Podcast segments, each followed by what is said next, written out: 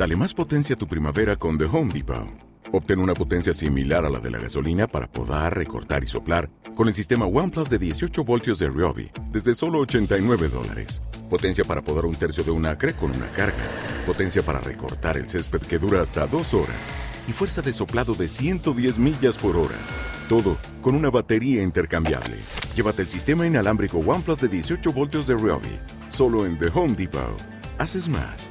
Logras más. Me dijeron Me que tenía aseguraron que que estar estaría seguro. pero sigo igual. Vaya, ya estamos otra vez con niños topias a mi novia. que. Cuéntame que un tenía amigo que que dice que que le pasó este esto tipo de cosas, pero por ser Me contaron todo lo que tenía que saber y De cómo aprender bien me aseguraron, pero no tengo ni idea de cómo esto estás puede beneficiar.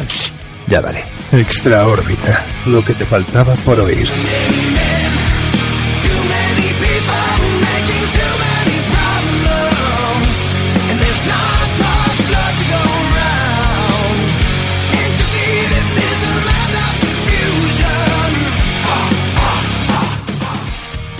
Saludos mundo, bienvenido a otro programa de Extra órbita. Hoy presentando una nueva idea, una idea que las cosas como son, aunque la tuvo el coronel Kurz. Hombre, yo me imagino que estas ideas ya se habrán experimentado en otros programas, no creo que esto sea nuevo, pero para traerlo a la órbita de Endor fue una idea que nuestro queridísimo compañero y amigo coronel Kurz me propuso para un programa de El legado de Endor, si no me falla la memoria.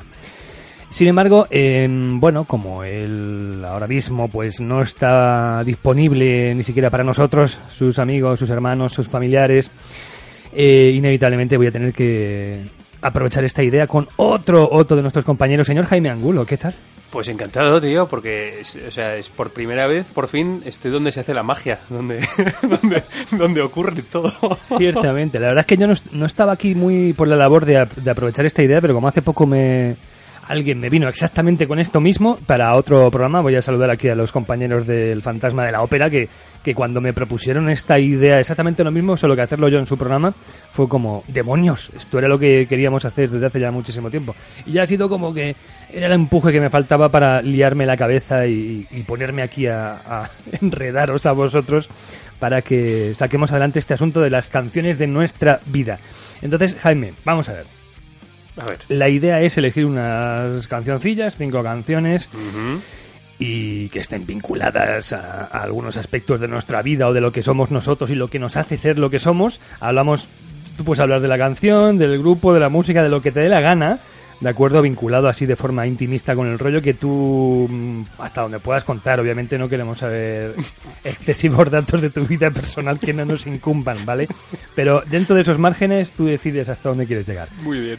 De acuerdo, has elegido aquí, tengo una lista de cinco canciones, tú eres muy del rock, hay que decirlo. Yo soy un hijo del rock, tío, lo sabes perfectamente.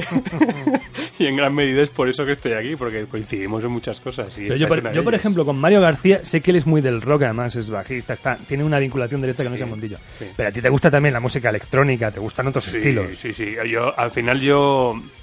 Hombre, tengo una relación con la música bastante estrecha porque eh, mi madre siempre, por ejemplo, le ha gustado mucho todo tipo de música, la música clásica en concreto, toca piano, y entonces he tenido una educación musical que, bueno, puede que no sea muy técnica, pero, por ejemplo, mi madre siempre me ha puesto ópera, música clásica, y yo he mamado mucho de eso, ¿sabes?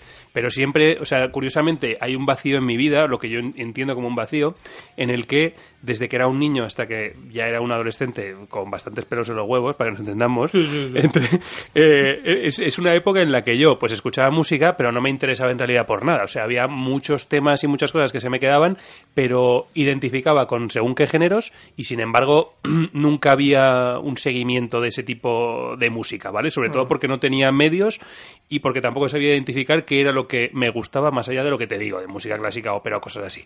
Entonces, eh, toda esta lista eh, llega en un momento muy importante de mi vida, como es ya la posadolescencia o, o la adolescencia más bien un poco tardía, eh, que es cuando mi camino musical se define, ¿vale?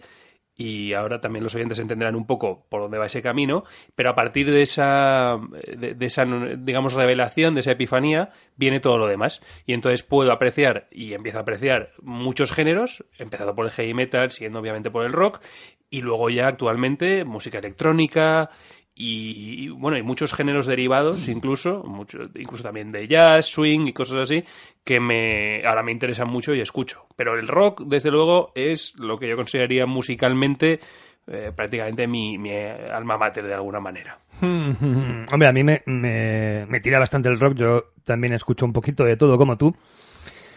Pero está claro que yo también formé parte ¿no? de ese grupito de adolescentes melenudos que en su día, pues a lo mejor llamábamos un poquito más la atención. Los tiempos han cambiado, yo ya he variado bastante mis amplitudes musicales y lo cierto es que ahora me da por cosas que en otros tiempos pues no hubiera di- disfrutado de la manera que yo- ahora lo hago. Pero se te queda algo raro, ¿no? O sea, en en tiempos así... mm, Yo, yo conozco gente de nuestra edad que la música le da igual. Hmm. O sea, que dice, ¿te gusta la música? Sí, ya cuando te hacen una respuesta con uno de esos sí así vacilantes y tal, dices, entonces no has vivido la música como nosotros, ¿no? O sea, para mí la música era, era un motor, o sea, no, yo no podía estar un día sin escuchar música, era, era una parte importante hasta el punto de que quizá incluso podía llegar a, a definir, y en aquellos tiempos pasa así, venimos de una generación en la que la música podía plantear a qué tribu urbana pertenecieras, Sí, sí, sí, sí. tu ideología, tu forma de pensar, tu forma de ser, tu actitud, tu forma de vestir, con quién te ibas a relacionar, las cosas que ibas a leer y todo. Es así. Y por alguna razón los que estaban metidos dentro del rock siguen llevando la música en sus carnes, por mucho que ahora tengan 50, 60 o lo que sea. Mm, Es verdad, o sea, es un poco como que se te mete en la sangre de alguna manera, es verdad. Y, y bueno, además, o sea, es el rock y por supuesto todos sus derivados de alguna manera, porque tienes el rock, pero obviamente luego tienes un montón de subgéneros eh, que van evolucionando de alguna manera contigo, porque es, es un poco lo que decías, cuando eres joven y cuando te metes un poco en este tipo de mundos, en este tipo de tribus, eh, casi de alguna manera únicamente consideras lo que es tuyo, ¿no? O sea, la parte que tú decides. Pues en mi caso yo creo que fue más el power y el thrash metal, en tu caso, lo hemos hablado antes, fue más el death metal, y un poco te quedas en ese mundo, al menos por un tiempo, y tardas un poco en evolucionar, pero porque también va un poco con con lo que es la vida, ¿no? Y cuando eres adolescente te piensas que lo sabes todo, por tanto, eh, lo, lo tuyo es lo mejor. Pero es verdad que, que es justo lo que dices, que, que vas creciendo y, y me da un montón de pena toda esa gente que, bueno, pues la música es una cosa que le da igual y sin embargo nosotros, por suerte, por el rock o por lo que sea, lo llevamos en la sangre y hemos podido... eh, es un poco como la banda sonora de nuestra vida, Pe- pero puede ser el rock o pu- puede ser cualquier otro género, pero el caso es lo que tú dices, la música, no concibes un día sin música. ¿Te está gustando este episodio? Hazte fan desde el botón Apoyar del podcast de Nivos. Elige tu aportación y podrás escuchar este y el resto de sus episodios extra. Además, ayudarás a su productor a seguir creando contenido con la misma pasión y dedicación.